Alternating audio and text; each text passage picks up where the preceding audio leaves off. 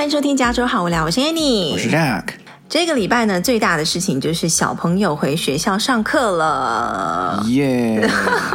有没有突然空巢的感觉？就是家里没有空掉的感觉，空巢老人是吧？对对对。可是我觉得我们是有一点一则以喜，一则以忧的感觉，对不对？是吗？忧的是什么？就是那个交叉，就是 COVID 啊，oh, 还是？Okay, okay. 还还是你现在就是完全是喜悦溢于言表，完全是开心占大多数。但是我觉得他们学校的那个防疫做的还不错，就是他们开学前两天的时候有统一全校的人，就是回学校去测那个 COVID 嘛。然后你要是阴性的，你才能回去上课这样子。然后每一天呢，你都要去 report，就是手机上有个 app，就是你要去做那个调查，说你没有任何症状啊等等，你才可以。然后每天要秀给老师看这样子。然后当然就是一整天都要戴着口罩在学校的时候，嗯，然后说什么在教室上课的时候啊，门啊、窗户啊什么全部都要打开这样子。我不知道到冬天它也会这样吗？这样很冷啊。也会吧。嗯，不过最要命的还是早上接送跟下午接，对不对？对，因为哦，对对，其中一个防疫就是家长就是接送不可以下车。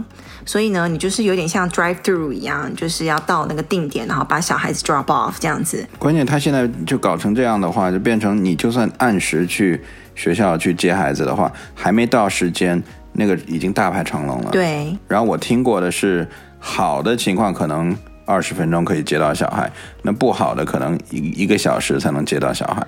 我今天等了大概半小时吧，对，因为你大家全部的全校的家长都要进入同一个小入口这样子，然后要绕着他那个小停车场这样子绕一圈出来这样子，然后你到了定点，你有时候那个学生还不一定在那边就等着你这样，他还要去叫你的小孩啊，然后来，所以有时候不是特别的顺畅的话，就会堵车堵得很严重。嗯，嗯，我觉得这个如果要接下来做一年，我真的觉得大家都会疯掉吧。那你这一方面工作方面呢？你原本也是说九月份要回去，对不对？但也、嗯、但现在有点 postpone 了。对，被延后了。很多大厂也都是这样，什么 Facebook、Google 啊，对，Apple。我觉得大家都在看，互相，you know。对对，没没有人愿意做第一个公司说回去上班。哎，第一个是谁啊？第一个好像是 Apple 还是谁啊？就说他要延到明年一月才就是叫大家回去上班这样子。好，这就是最近的生活的 update。那今天呢，我们其实又要来讲一讲夫妻之间的那些事情。嗯，其实是男女啦，不一定是夫妻，就是择偶标准。哦，因为这有点像之前我们那些新闻啊，看多了，我就有点有感而发，就是现在越多来越多人就不结婚，就是之前韩国那个三无主义啊，就是不谈恋爱、不结婚、不生小孩，就个人主义很盛行，然后价值观都变了。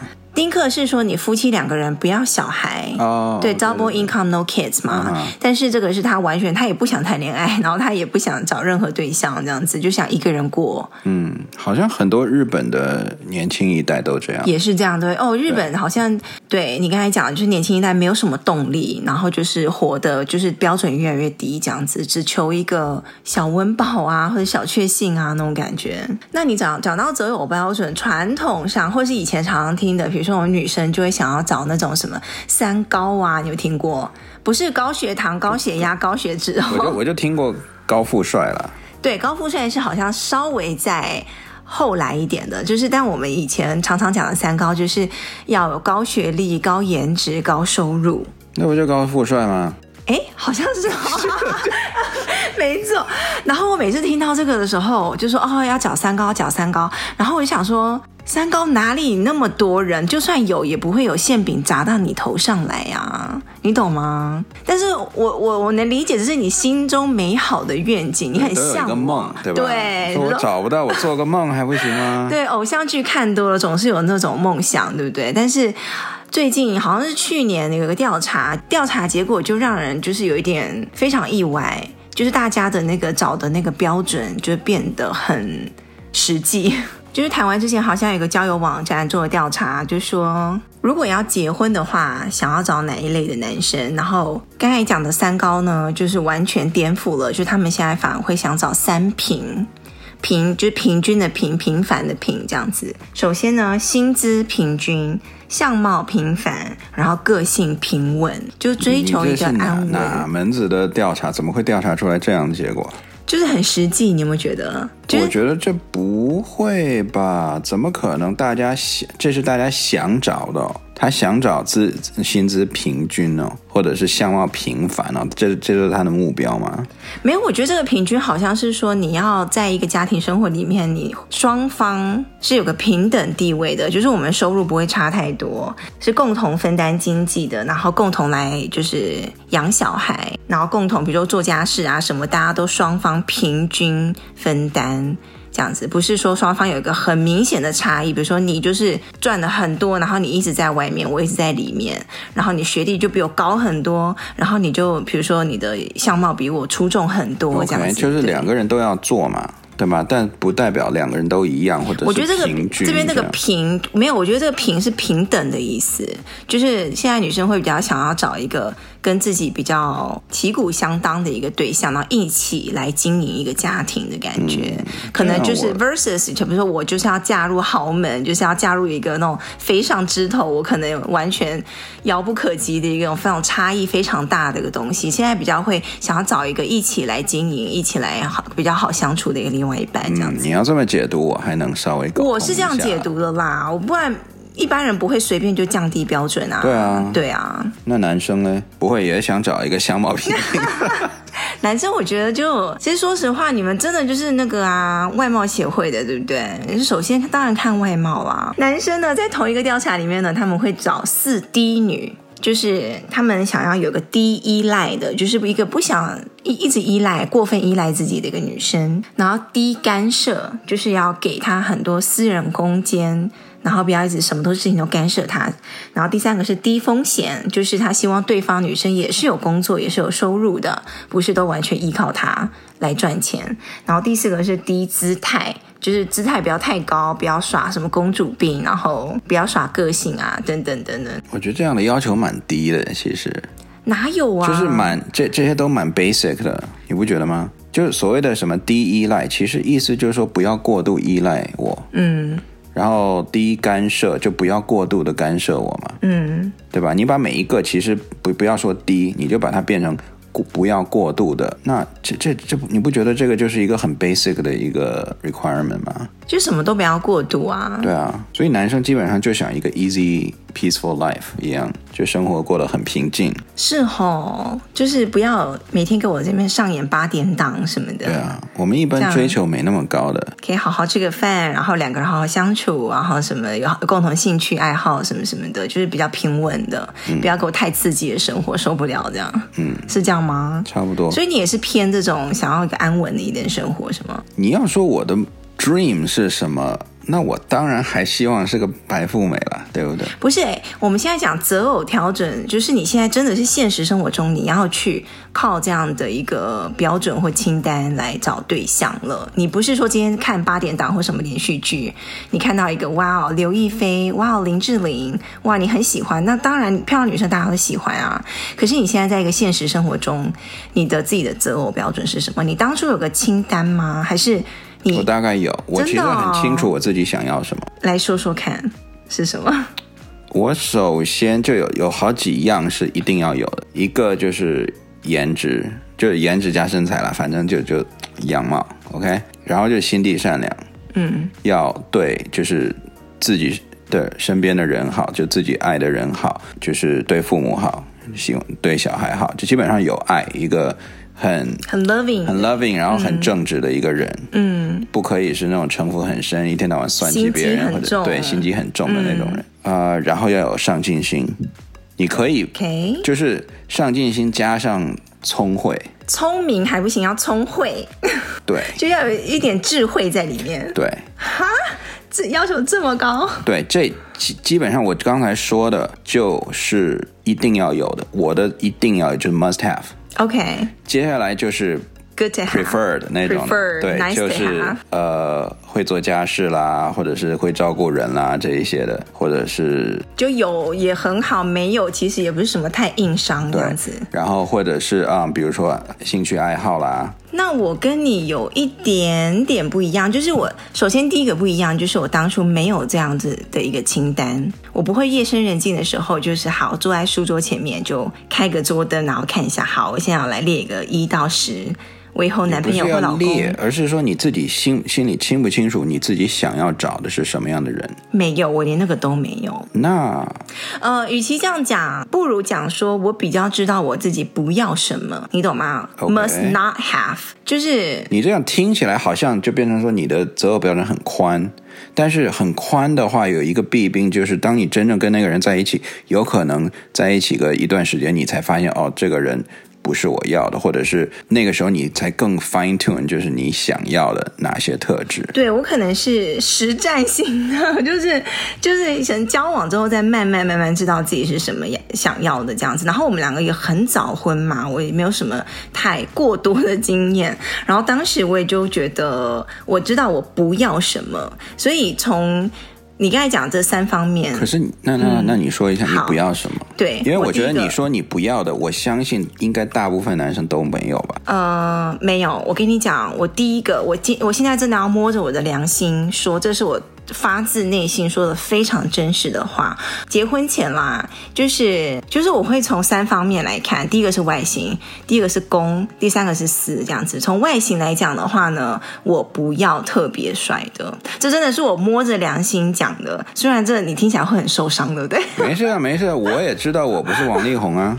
我真的，因为我我不知道为什么那时候我身边就有很多那种一天到晚就是很很喜很痞痞的，然后耍帅啊，然后。自以为帅啊，然后就是那种会感觉让人家觉得很油腻、很油条的那种感觉。我那时候就对这种男生特别反感。然后有时候他不是真的很帅哦，然后他自己就觉得自己好像很帅，一天到晚就会耍帅啊。那你是觉得你是反感他们耍帅的那个 behavior，对不对？对。还是说像有一些女生，她会觉得我选太帅，可能她心里真的喜欢帅，但是她又怕选太帅的话不好去配不上他，对，配不上他，或者是掌控他，嗯、或者感觉他可能以后会花心。有太多女生追求，没有，我没有想那么多耶。我当初就是看这个外形，这个外形如果他是很会打扮，一天到晚在那边抓头发，然后一天到晚好像要勾勾女生那种感觉，我觉得非常的反感。一般的帅的男生也不会这样了，就不会到 over 到一天到晚抓头发，然后照镜子，然后有。我那时候就很身边很多那种男生，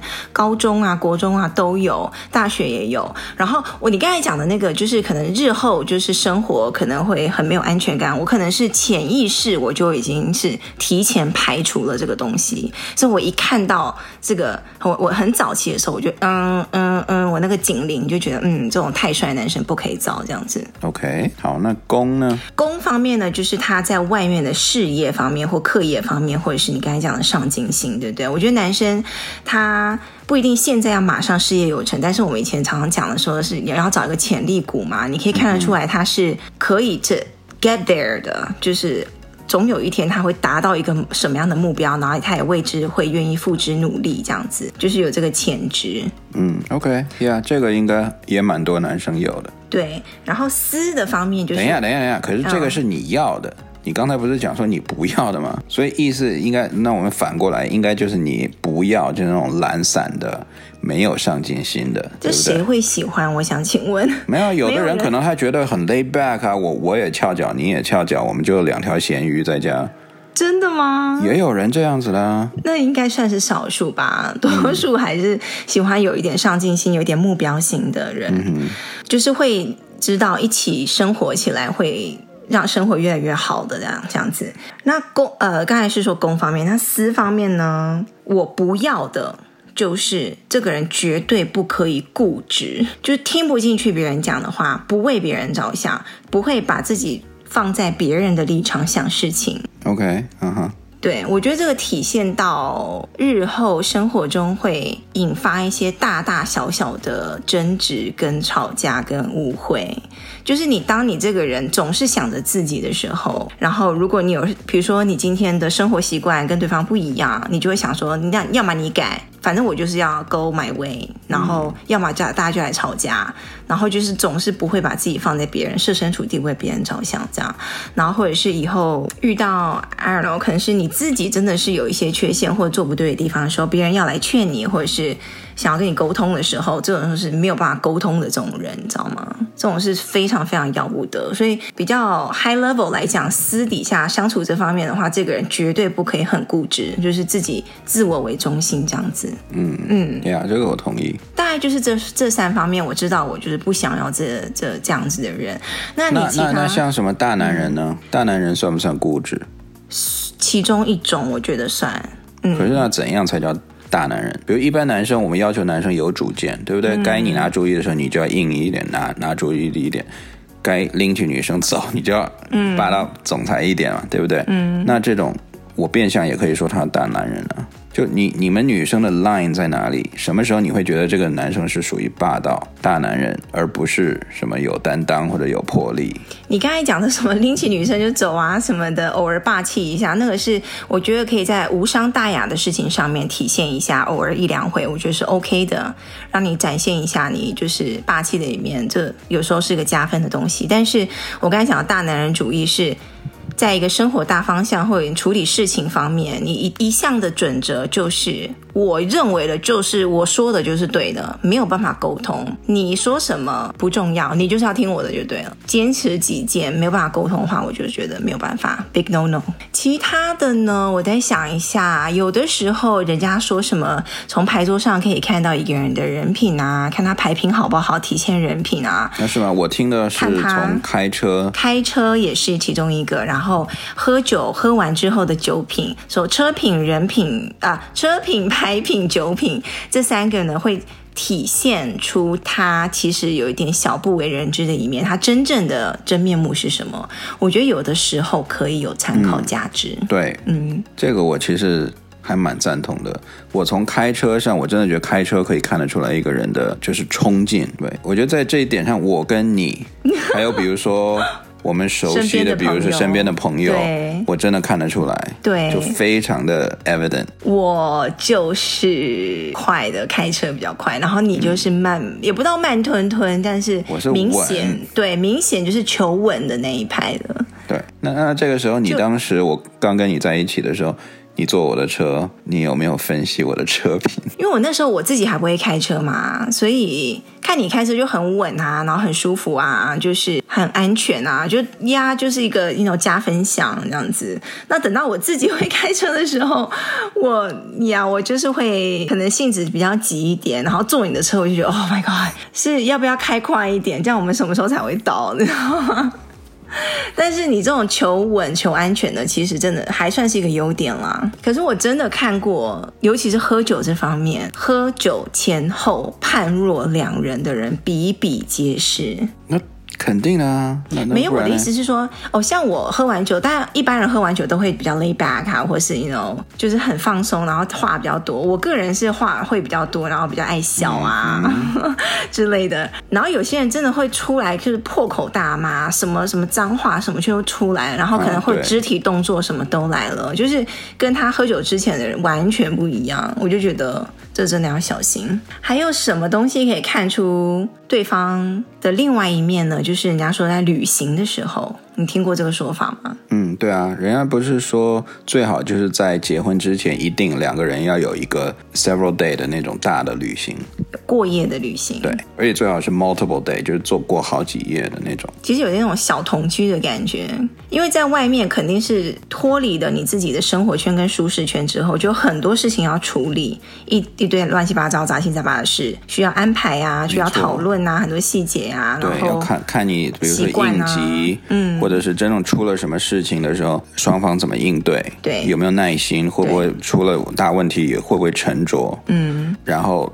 在外面的时候，比如说看到美好的东西，会不会突然就忘了对方了？就一个人沉浸在自己喜欢的东西里。而且你刚才讲那个应急那个，我突然就想到，我其中以前某一任男男朋友，然后我们就出去，也没有过夜，就是一般就那种一天的那种小旅行。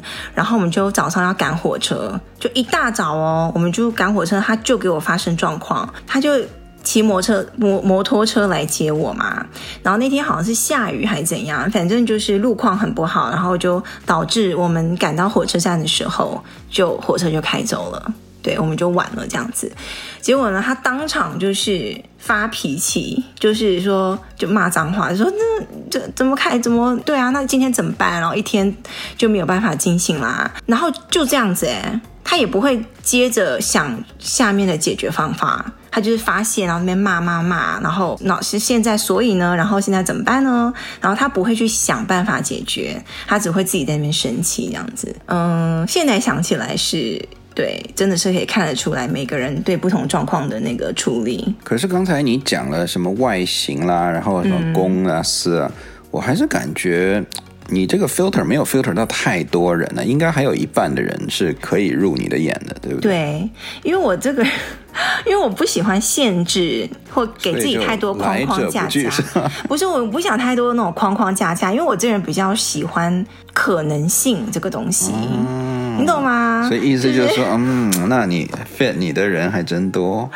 一开始如果你条条框框太多，然后限制的很死的话，就会少掉很多可能性。你你说不定你自己假想的一些标准，并不是真的是适合你的标准，你不知道啊，对不对？嗯，哎，那这个你你这些是属于选老公的一个就是不要的这种标准吗？嗯还是说你当时选男朋友也是这个标准？我现在想起来，这个可能是选老公的标准，因为年轻的时候选男朋友哪会想那么多啊？什么上进心、事业心、企图心，那时候可能要浪漫呐，要很会带你玩呐，然后要花时间在你身上啊，然后什么都要想着你，节日都要记得呀，就是对你很上心，感觉他花花了很多心思在你身上，你就觉得哇，这当男朋友好好好好玩哦，你懂吗？嗯，对，所以我刚才讲的什么不要大男人，不要固执，要有上。上进心，我觉得好像是要结婚才会比较想到这一块，是不是？嗯，好像也是哈。哎，那你？选老婆跟女朋友有差吗？还是还是有差？其实跟你差不多，对不对？对，女朋友的时候就是反正两个人看对眼了，或者当时 whatever，可能因为什么事情就突然就在一起了，那就在一起了，也不太会想说，哎呀，她适不适合做我老婆啊？以后对啊，我真的觉得标准不一样，不然人家怎么会说相爱容易相处难呢？对不对？或者是还有另外一句话，最近很流行的叫做“漂亮的皮囊千篇一律”。有趣的灵魂万里挑一，你这些话哪听来？哎，我觉得这句话很有道理耶。就是漂亮的人多了去了，现在你说会打扮的，可能会还整个型什么，每个人看起来都打扮得漂漂亮亮的。可是有趣的灵魂，或是真的可以跟你契合的个性啊、兴趣啊、相处得来啊，真的很难呢。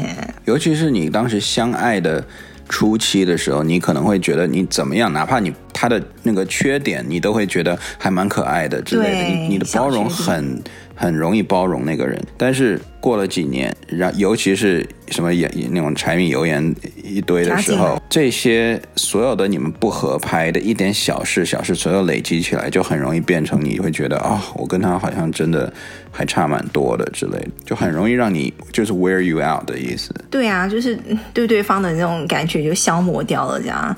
然后之前也有看到有人在讨论说，你有过婚史之后，就是你结过婚之后，就是经历过一段夫妻的相处的时间之后，离了婚之后再婚的标准又会不一样。你懂吗？就是从一开始找男女朋友的标准是一套，嗯、然后要步入第一段婚姻的时候的标准是一套，然后如果第一段或不知道第几段婚姻结束之后，要再找下一段婚姻的标准又会不一样。哎，那如果今天我跟你离婚的话，嗯，你下一个老公你你是以什么标准？嗯，天啊，这题目好难哦！你把我考倒了，我想一下哦。或或或者是，嗯，不是说我跟你离婚，可能我今天出了什么意外，反正就我没了，OK？嗯，那这个时候你的你找下一任老公的标准是什么？我觉得大部分可能还是会一样，大同小异。唯一的我可能会 make sure 的就是他要，哎，我现在讲出来不就等于是你没有的吗？就是比你比较没有的，嗯，就是你们你们 IT 男、理工男一般会缺少的，就是制造情趣，或者是在生活中找就是好玩东西，然后就是 keep 你的生活就是很有趣这样子。你懂我意思吗？我在想说，因为你会觉得我很奇怪，为什么生了小孩，然后跟你结婚十五年？现在还会讲这种，就是好像要还要有趣啊，什么什么。嗯、你知道为什么吗？嗯、因为我现在是有一点，就是过了所有的柴米油盐酱醋茶，然后所有的什么有什么责任心、上进心，那是负责心，那是一定要的，对不对？然后十五年过后，我发现在支撑你走下去更长久的路的时候，你必须两个人是要能生活在一起，要生活中是可以玩出东西来的，是可以一起要有一个 spark，要有一个 interest。是吧？要有一个，就是两个人不可以到最后，就是看到对方觉得哇，好无聊，跟你什么事情也做不了，就是我们两个就没有办法在一起做一些什么事情了，生活不有趣了。跟你在一起就变成室友，尝试新的东西嘛，比如说去新的地方玩，嗯、或者是一起做一些新的体验嘛。对，我的意思是说你，你我的老公不可以是到最后，就是反正每天就瘫在家里，然后就好像每天就死鱼脸这样子，然后也什么也不想动，什么也不想做，然后就是搞得把。生活就是搞得非常死气沉沉的那种感觉。嗯、你需要的就是 someone more energetic，对不对？那我就觉得，那我要你这个室友在家里要干嘛呢？嗯、然后我可能还要伺候你，还要煮饭给你，还要打扫家里。然后为了这个，然后我想说，那我这个另外一半带给我的是什么东西？这样子，你懂我意思吗？嗯、这个我同意啊。然后你呢？我我看到你有在努力，可是你可能天生就是比较缺乏这一块，就是想要找刺激啊，找情趣啊。但是我们两个现在，比如说我们现在自己做 podcast 什么，就是有共同的一些兴趣，我觉得还蛮好的。但这一块我就会以后就会小心。哎，讲的好像以后会发生一样。哎，你讲的好像是我的责任来。不是我，不不是责任，就是两个人要一起。如果你这个人是你怎么带都带不起来，我就是不喜欢喜欢出去玩，我就不喜欢做这有的没有的，我就想一天到晚看电视，我就想弄，就是两个人兴趣啊或者生活方式完全不合拍的时候，这个时候婚姻走久了就会发生问题。好。到你了。如果我今天你跟我离婚，或是我不见了，你要再婚，你的标准会不一样吗？首先，如果我今天要再婚的话，那可能是好几年以后的事了。OK，我不管你以什么方式在我生命中消失的话，我都会好几年之后才会再婚。你不可以这样，OK？你，你不可以这样顾左右而言他。你现在就是好，然后你要说好，我现在要讲了。好，对，假设我现在 OK，就是要再选一个的话，首先那个。女生得能接受我的孩子，对吧？这是第一位嘛。嗯嗯。然后第二，她还是要心地还是要善良，嗯、就就跟我之前说的还是要一样。对。心地善良，然后呃，没有，刚才你讲过，我就先不要讲了。就是说，你会什么改变或转变或额外新的什么标准吗？是不是很难想？你这个。别人会觉得我在凡尔赛，就是哎，有些人可能不知道凡尔赛是什么意思，就是我在炫耀或者在故意讲一些甜蜜的话。凡尔赛就是好像他在讲一个抱怨的话，可是其实他在炫耀。对，但但但这个不不是那么凡尔赛，就是在讲故意讲一些甜蜜的话，嗯、其实没有。嗯，就是可能我会要求他允许我心里永远有个另外一个女人，which is 就你啊。然后我还是会尽量把它放在第一位，什么？但是他得允许我心里，you know，还毕竟还装着另外一个人。不行，你这个不及不算不及格。为什么？不算，不行，你要再讲另外一个。开车不要那么冲。现在是在讲我的那个。检讨大会的意思吗？OK，然后刚才我们就是提到什么，哦，谈恋爱有一套标准，然后结婚有一套标准啊，然后我就让我想到之前不是很流行一个辩题吗？辩论的题目就是，如果你今天跟你交往的对象，你不是以结婚为前提跟他交往的话，是不是耍流氓？就是你这是不是很不可取的一个行为？你你的意思是说，我跟他交往的时候，我就知道这个人。我是肯定不会跟他结婚的。对。然后，但是我还是跟他交往。对，这个行为可不可取？是不是一种流氓行为？你觉得呢？我觉得不是，不是一种流氓行为。我是我我我不知道什么叫流氓行为了，可能要再定义。就是这个行为可不可取嘛？你觉得？我个人是 against it，我个人不太建议这么做。你的意思是说，不以结婚为前提的交往是耍流氓喽？呃，如果要这样讲的话，一定要这么讲，对。为什么？因为我是觉得，你如果清清楚楚知道我跟这个人在一起，但是我不会跟他结婚，我只是跟你等于就是玩玩而已嘛。我们俩就是可能走个半年、一年、两年，但是有一天我一定会跟你分手。学生的时候，你根本就想不到那一块。你可以说不想，你你想不到，或者你不去想，那 OK。但是如果你都想了。你又发现说啊，你看他就是有这几个大大缺点嘛，我肯定不会跟他在一起，就是长久的。哦，你的意思是说想到了结婚那一块，然后又觉得这个人肯定是不会跟他，我不会跟他结婚的这样子。对，哦、那这个时候我就觉得你你你就在浪费人家时间啊，你在浪费人家感情啊，你在玩人家。没有啊，说不定对方也不想结婚，也不以结婚为前提。那那你们两个如果都说开了，你说啊，我们俩就玩玩，我们 date around。一年半年的那 OK，有这个共识的话，对。但如果对方没有，但对方可能以为你们真的就是在认真交往，可能以后。毕业出来工作一两年，你们就要结婚那种。哦，我知道你的意思了，就是双方的那个预期不一样。对，如果一方真的是觉得哦，我们两个以后要结婚，然后带你去看我父母什么什么的，然后对方就是哦，我知道我我一定不跟你结婚，这种就我就觉得耍流氓了。嗯。但我的意思是说，有些人他还没想到那一块，然后或者是他只是还在打磨那个标准，就像我讲的，他可能需要交往个几段，嗯、你，你自己都不知道自己要什么。对。你想试一试，你才知道自己想要的类型是什么。对，那个我 OK。对，因为那个时候大家都在试，It's OK。嗯，但你一旦试出来，你说我就是要一二三四点，然后你呢，偏偏不满足我这些点，我肯定不会跟你结婚。那这个时候我就觉得你那，如果你还跟他交往的话，对啊，那那那你真的有点怪。You know? 好吧，这个择偶标准这个东西呢，今天先聊到这里。那都是我们自己的一些经验跟想法啦，对不对？大家千百种人，每个人的观念跟想法都不一样，对不对？所以这可是我还是觉得大家的想法应该都差不了 太多。没有，没有，没有，什么人都有，什么对，什么人都有，大了什么鸟都有。对对对对对，嗯、你的 variety 肯定都有，但是百分之八十的人，我相信都会差不太多。嗯、你看我们讲的那那些，会有哪个人说我不要长？找好看的，我不要找心地善良的，嗯、我不要找那个上进的嘛，都都不会嘛。对啦，好，我们最后看一下，有一有一个听众的留言，也是刚好跟这夫妻关系有个关系的，就是 Claire，他说他发现，哇，Annie 跟 Jack 结婚十年了，好强大。其实我们结婚今年是第十五年了。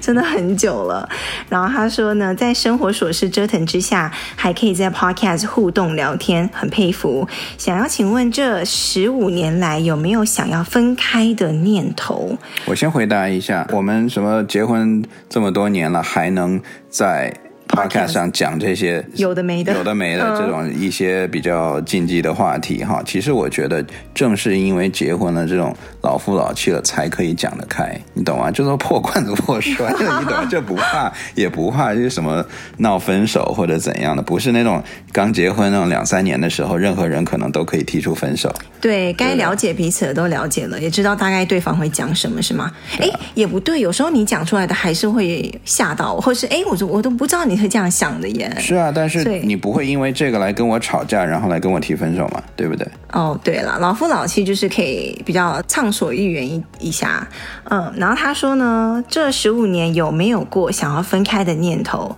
如果有的话，是怎么度过那个坎的？然后他说他之前听了我们第四十六集，觉得夫妻可以开诚布公讲这么禁忌的话题，觉得很成熟，很羡慕。呃，那一集我们是在讲就是比尔盖茨他离婚嘛。然后我们再说夫妻会怎么样，因为什么事情就会离婚这样子。这十五好，这十五年来有没有想过要分开的年头？嗯，就是离婚嘛，就有没有想过离婚的意思？嗯、对，你先回答哈。没有想到那两个字上面，就说好，我今天要跟你离婚。这样子，但是我有挣扎过，就说好像过不太下去了，这样就是在想说怎么样要怎么继续走下去，这样子，好像是我们刚生小孩那个时候，是不是？啊、就是因为什么？就因为小孩的东西，是不是？Like? 就是比如说，呃呃，小孩教育的观念啊，或是教养方面啊，怎么去，就是有一些冲突，观念上的冲突。我们之前有讲过。然后呢，加上有小孩之后，然后生活中的一些负责的大大小小的事情啊，就是你该做什么，我该做什么。然后我觉得，呃，比如说什么什么碗怎么都是我在洗，你在干嘛？比如说什么小孩怎么都是我在顾，你在干嘛？就是觉得说，就我以前会比较计较，就是会，比如说偷偷在心里。会给你打分，或者是偷偷在心里会对计较你说你怎么没有做到什么东西，而没有去看到你说你做了什么东西这样子。然后呢，是怎么度过这个坎呢？这个东西呢，我不知道是我们自己是这样做的，还是一般人会这样做？就是我们会给对方写信。哦，你记得这回事吗？对，记起来了。然后那个信呢，就是有一点算是要对方检讨的意思嘛，就是把自己心里的话讲出来，因为可能我们口头上已经讲不出来，或者是不太好意思，或讲不完全，没有办法好好表达。怄气啦，冷战，对不对？冷战。对。然后好几天之后都不愿意先开口。对，谁也不愿意先低头，然后就闹得非常非常的僵。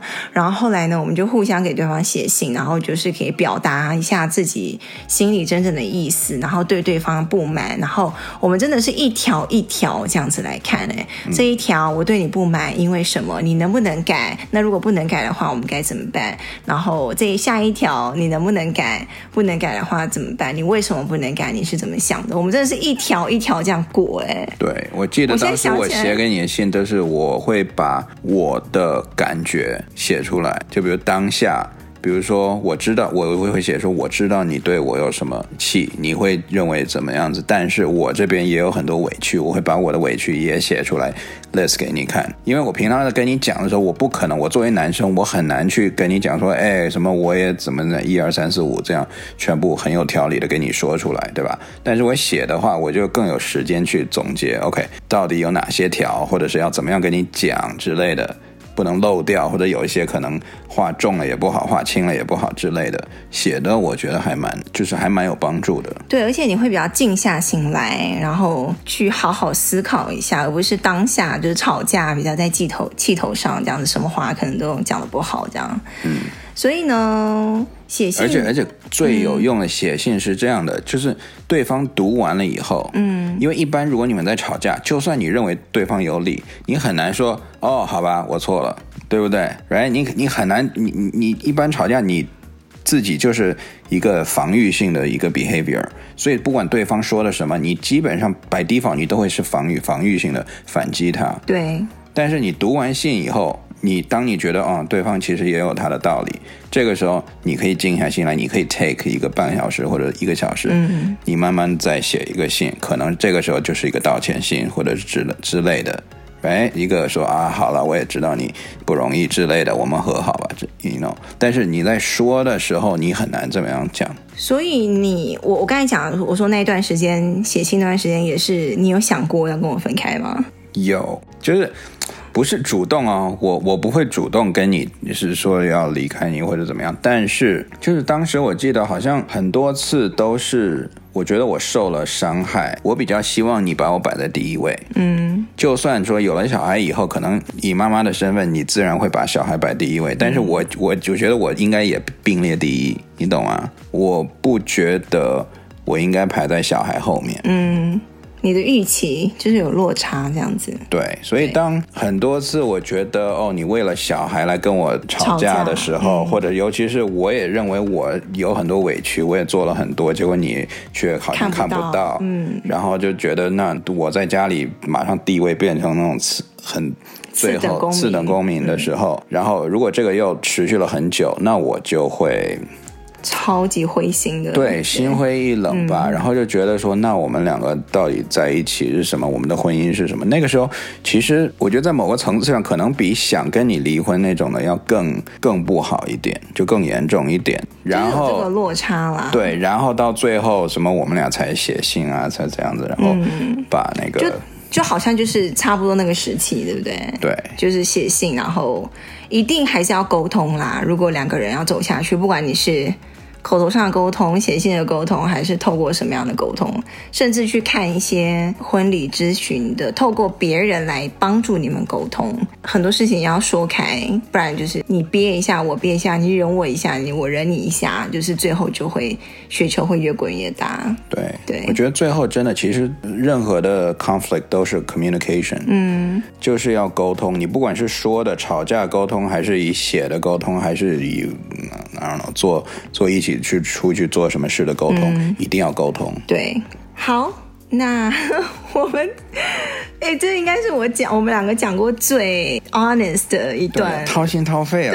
对，谢谢 Claire 的的留言。我觉得每一对夫妻一定会遇到很多问题啦，每一家都有自己难念的经。但是呢，我们还是祝福大家夫妻生活愉快。那如果想要留言给我们的话呢，就是在每一集的节目介绍里面呢，都有一个连接，点进去是个很简单的一个 survey，就可以在那边留言，我们都会看到，然后会在节目中回答大家。